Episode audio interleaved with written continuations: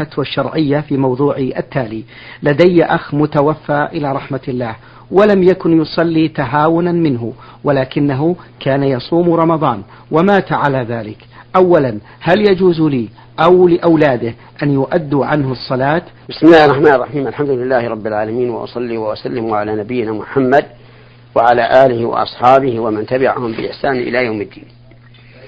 إذا كان هذا الرجل لا يصلي فإنه حتى نعم. إذا كان هذا الرجل لا يصلي حتى مات فإنه مات على الكفر. ولا ينفعه صيام ولا صدقة ولا غيرها.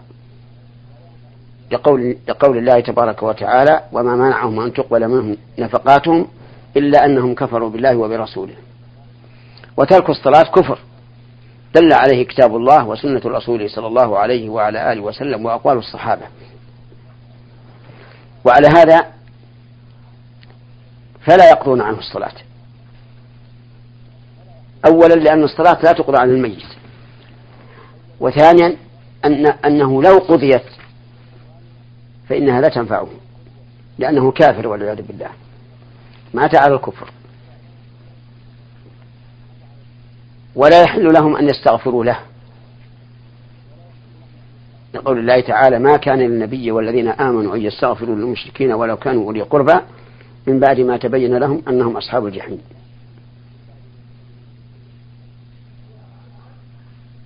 نعم. الفقرة الثانية يقول هل يجوز لي أن أحج أو أعتمر عنه؟ علما بأنني قد أديت فريضة الحج واعتمرت أكثر من مرة عن نفسي. لا. أقول لا يجوز أن يحج ولا يعتمر عنه لأن ذلك لا ينفعه. نعم. أحسن الله إليكم. هذه سائلة للبرنامج أرسلت بمجموعة من الأسئلة تقول في سؤالها بأنها فتاة بلغت منذ الحادية عشرة من عمرها ولكن لصغر سنها وجهلها بأحكام الدين كانت تظن بأن الصيام لا يجب إلا من يبلغ الخامسة عشرة. لذلك مرت أربع سنوات بدون أن تصوم فيها رمضان فماذا عليها الآن أن تفعل؟ الذي أرى في هذه المسألة أنها إذا كانت في بلاد بعيدة عن العلم الشرعي وليس عندها علم لا هي ولا أهلها فليس عليها قضاء. أما إذا كانت في بلد فيه العلماء وأهلها يعلمون لو سألتهم لا أخبروها فهي مفرطة وعليها أن تقضي الأشهر التي لم تصمها بعد بلوغها. نعم. أحسن الله إليكم. تقول هل يأثم من يقرأ القرآن الكريم بدون تطبيق لأحكام التجويد وذلك لجهله فيها؟ لا لا لا يأثم بهذا. لأن أحكام التجويد إنما هي لتحسين القراءة فقط وليست واجبة. فمن أقام الكلمات والحروف على ما هي عليه فقد قام بالواجب. سمعت أن الصائم عند إفطاره يجب أن يفطر على عدد فردي من التمر أي خمس أو سبع تمرات وهكذا. فهل هذا واجب؟ ليس بواجب. بل ولا سنة أن يفطر الإنسان على وتر ثلاث أو خمس أو سبع أو تسع إلا يوم العيد. عيد الفطر فقد ثبت أن النبي صلى الله عليه وعلى آله وسلم كان لا يغدو للصلاة يوم عيد الفطر حتى يأكل تمرات ويأكلهن وترا. وما سوى ذلك فإن النبي صلى الله عليه وسلم لم يكن يتقصد أن يكون أكله التمر وترا.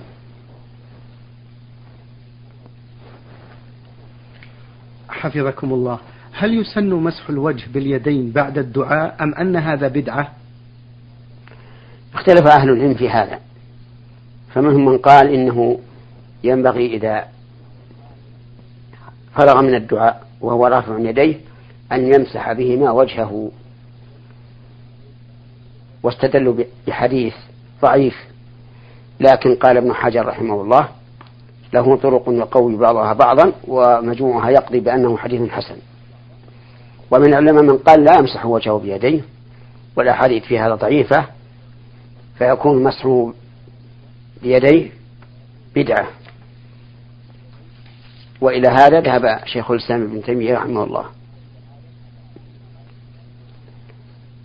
وأرى أنه لا ينكر على من مسح ولا يؤمر بالمسح من لم يمسح. نعم. أحسن الله إليكم. هذا السائل من سوريا. ألف ألف يقول في الآية الكريمة إن الله وملائكته يصلون على النبي.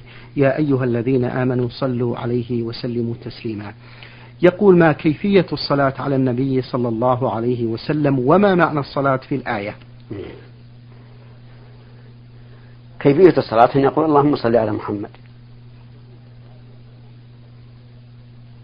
والكامل منها أن يقول اللهم صل على محمد وعلى آل محمد كما صليت على إبراهيم وعلى آل إبراهيم إنك حميد مجيد وبارك على محمد وعلى آل محمد كما باركت على إبراهيم وعلى آل إبراهيم إنك حميد مجيد. لا سيما إذا كان يصلي فهذه هي الكيفية المطلوبة. والصلاة من الله عز وجل. قيل إنها الثناء على على المصلى عليه في الملأ الأعلى. وقيل إنها منزلة عالية فوق الرحمة ولكننا لا ندري ما هي. وقيل إن الصلاة من الله الرحمة. لكن هذا القول ضعيف لقوله تعالى أولئك عليهم صلوات من ربهم ورحمة. فعطف الرحمة على الصلوات فدل هذا على أنها ليست هي الرحمة. أما الإنسان إذا دعا أن الله يصلي على نبيه فمعناه أن, أن يجعل عليها عليه صلاته. نعم. أحسن الله إليكم.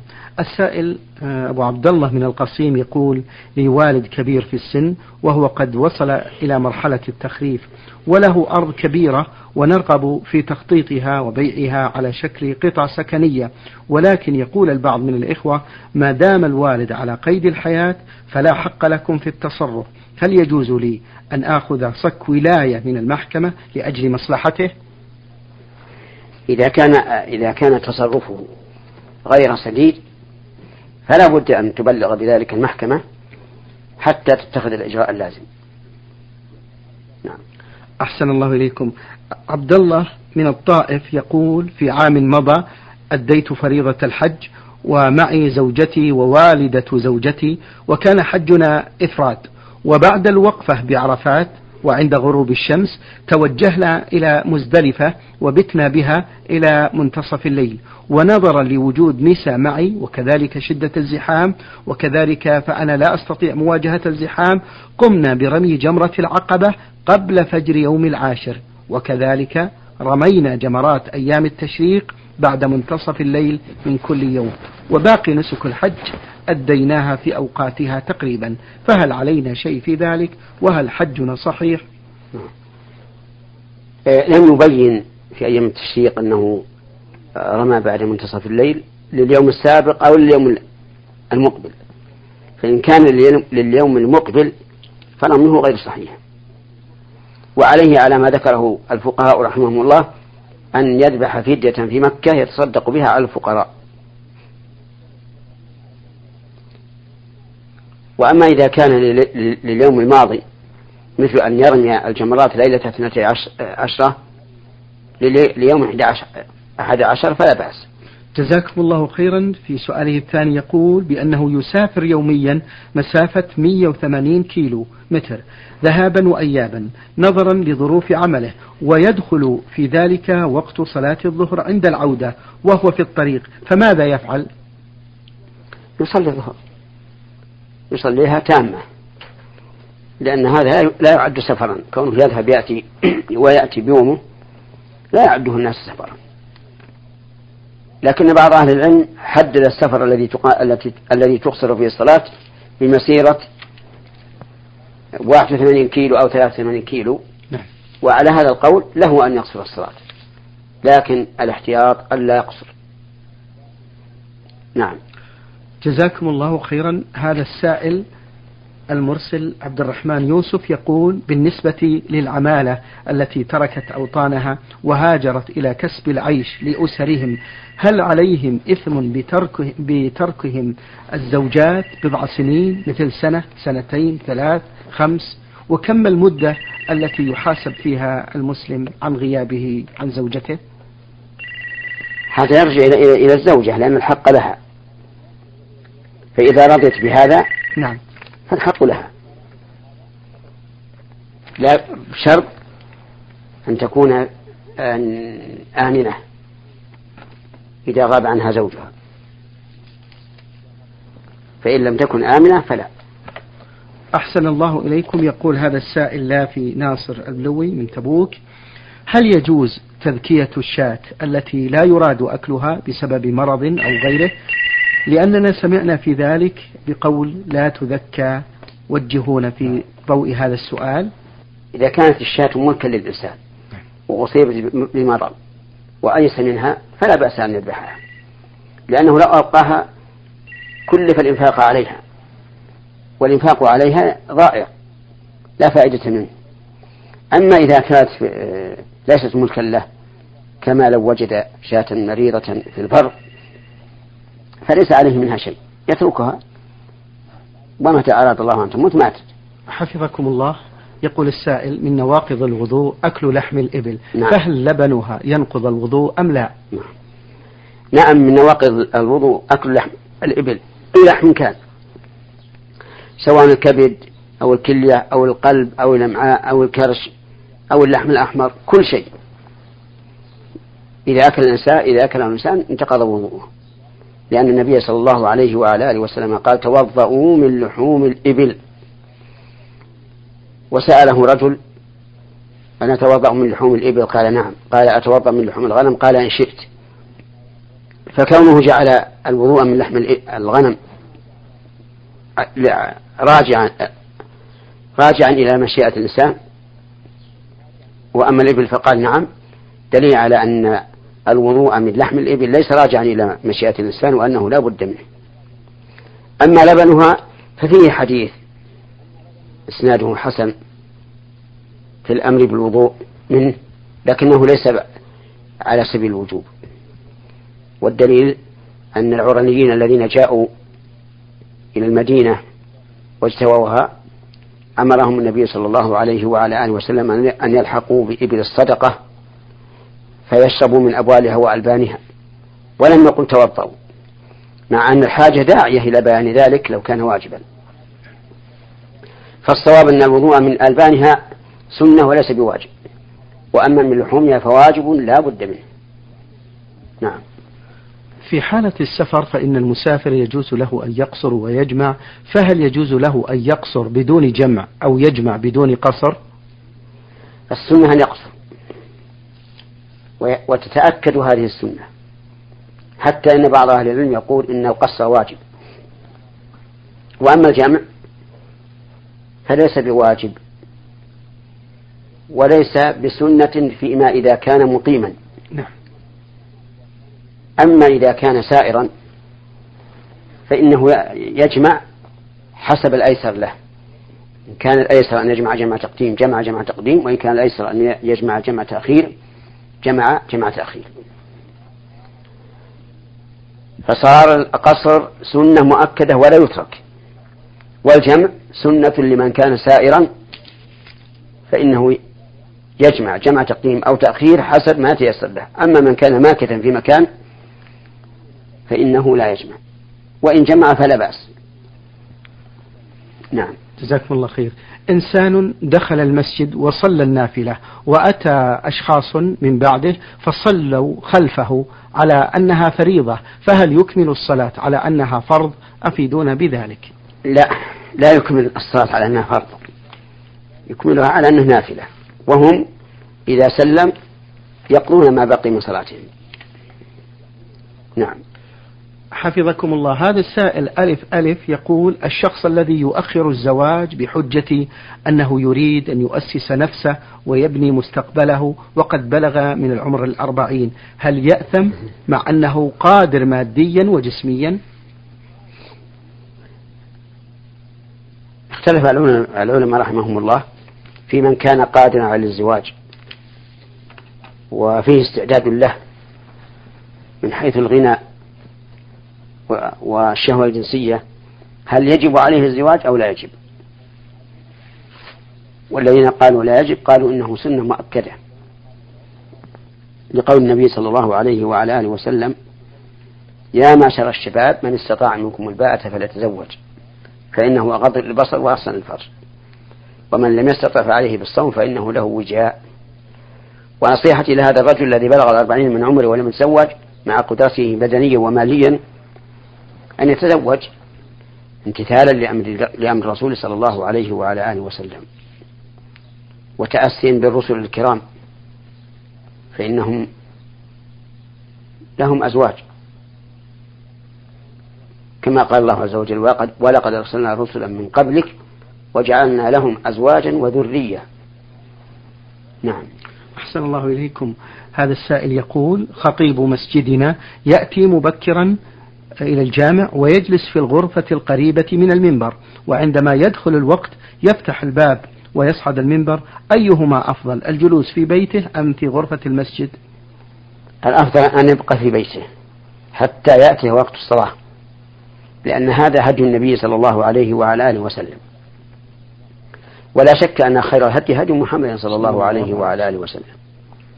فيبقى في بيته حتى يأتي وقت الصلاة ثم يأتي وإذا فإذا دخل المسجد سلم على من يمر به وإذا صعد المنبر اتجه إلى الناس جميعا وسلم عليهم. أحسن الله إليكم. هذه أخت سائلة تقول فضيلة الشيخ أجبرني والدي على الزواج من ابن أخيه فرفضت هذا الزواج بحجة أن هذا الولد لا يصلي أبدا وأنا إنسانة ملتزمة أريد شخص يعينني على ديني. فقال أنا بريء منك إلى يوم الدين. فقد أعطيت ابن أخي كلمة وإذا لم تتزوجيه فأنت عاقة عاقة. وجهوني ماذا أعمل؟ ابقي على ما أنت عليه من امتناع عن التزوج بهذا الرجل الذي لا يصلي. لأن الذي لا يصلي كافر. ولا يحل لأحد أن يزوج ابنته من لا يصلي أبدا. لأن الكافر لا تحل له المسلمة. قال الله تعالى فإن علمتموهن مؤمنات فلا ترجعوهن إلى الكفار. لا هن حل لهم ولا هم يحلون لهم. وإني أنصح هذا الوالد والدك أن يتقي الله عز وجل وأن لا يخون الأمانة وأن يعلم أنه مسؤول عن ابنته إذا أجبرها على أن تتزوج بهذا أو بغيره. حتى لو أنه خطبها رجل من أكمل الناس دينا وخلقا وعقلا وأكثرهم مالا وأبت فليس له أن يجبرها. قال النبي صلى الله عليه وعلى آله وسلم لا تنكح البكر حتى تستأذن. وقال البكر يستأمرها أبوها.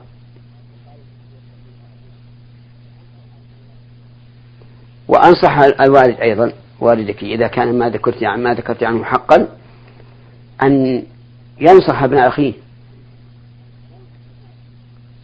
على الصلاة ويحثه عليها ويخوفه من الله عز وجل.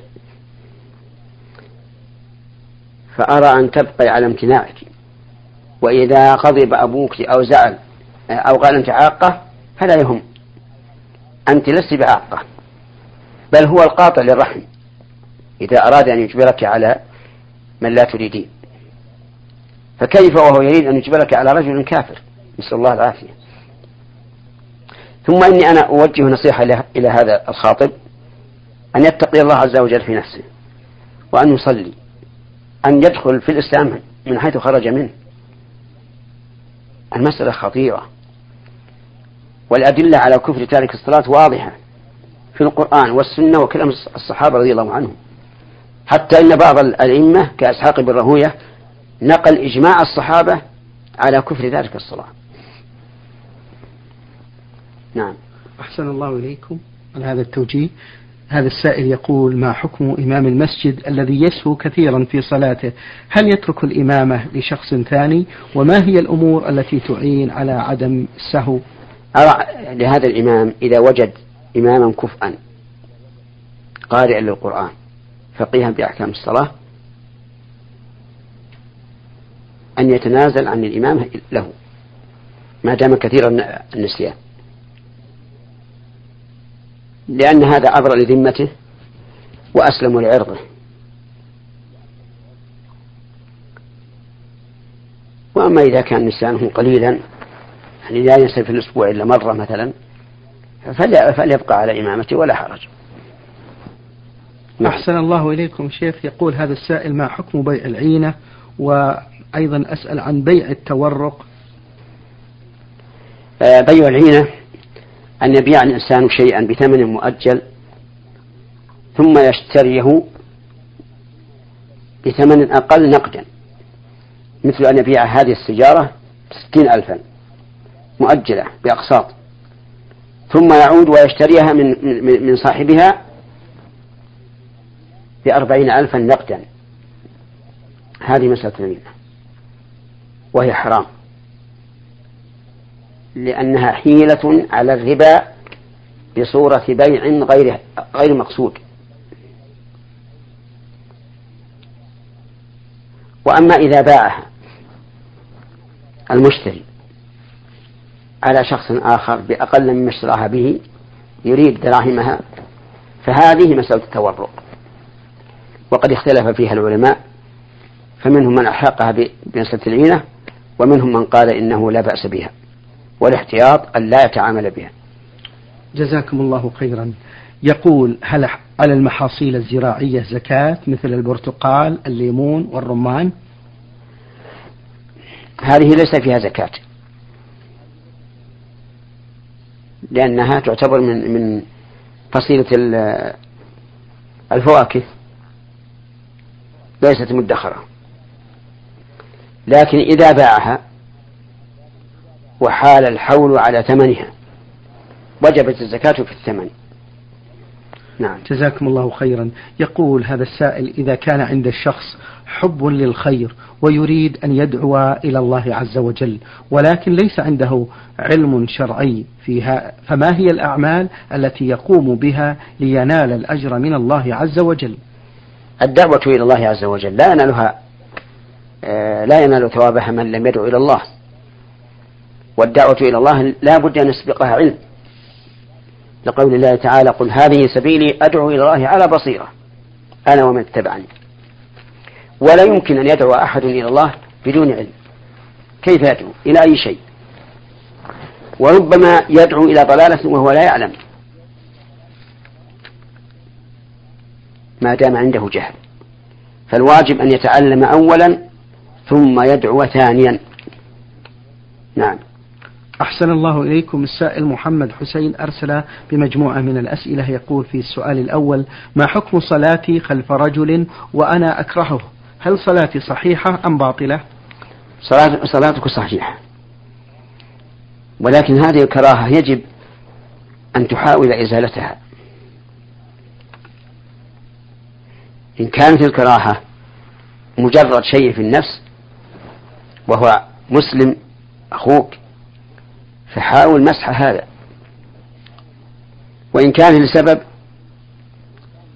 فبين السبب له فلعله يدع السبب الذي كرهته من أجله. جزاكم الله خيرا. يقول في سؤاله الثاني ما حكم الرجل عندما يأتي إلى المسجد والإمام راكع ويقول إن الله مع الصابرين؟ نعم. لا يقول هذا.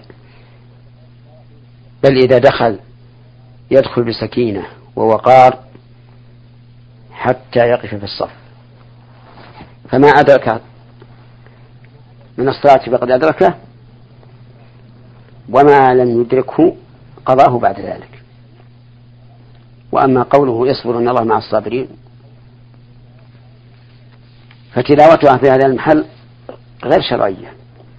لأن الصحابة ما كانوا يفعلون هذا. وهذا أبو بكر رضي الله عنه دخل المسجد والنبي صلى الله عليه وعلى آله وسلم راكع فلم يقل اصبروا أن الله مع الصابرين. ثم إن في هذه الكلمة تشويشا على المصلين. والتشويش على المصلين إذا كان يؤذيهم فهو محرم. نعم.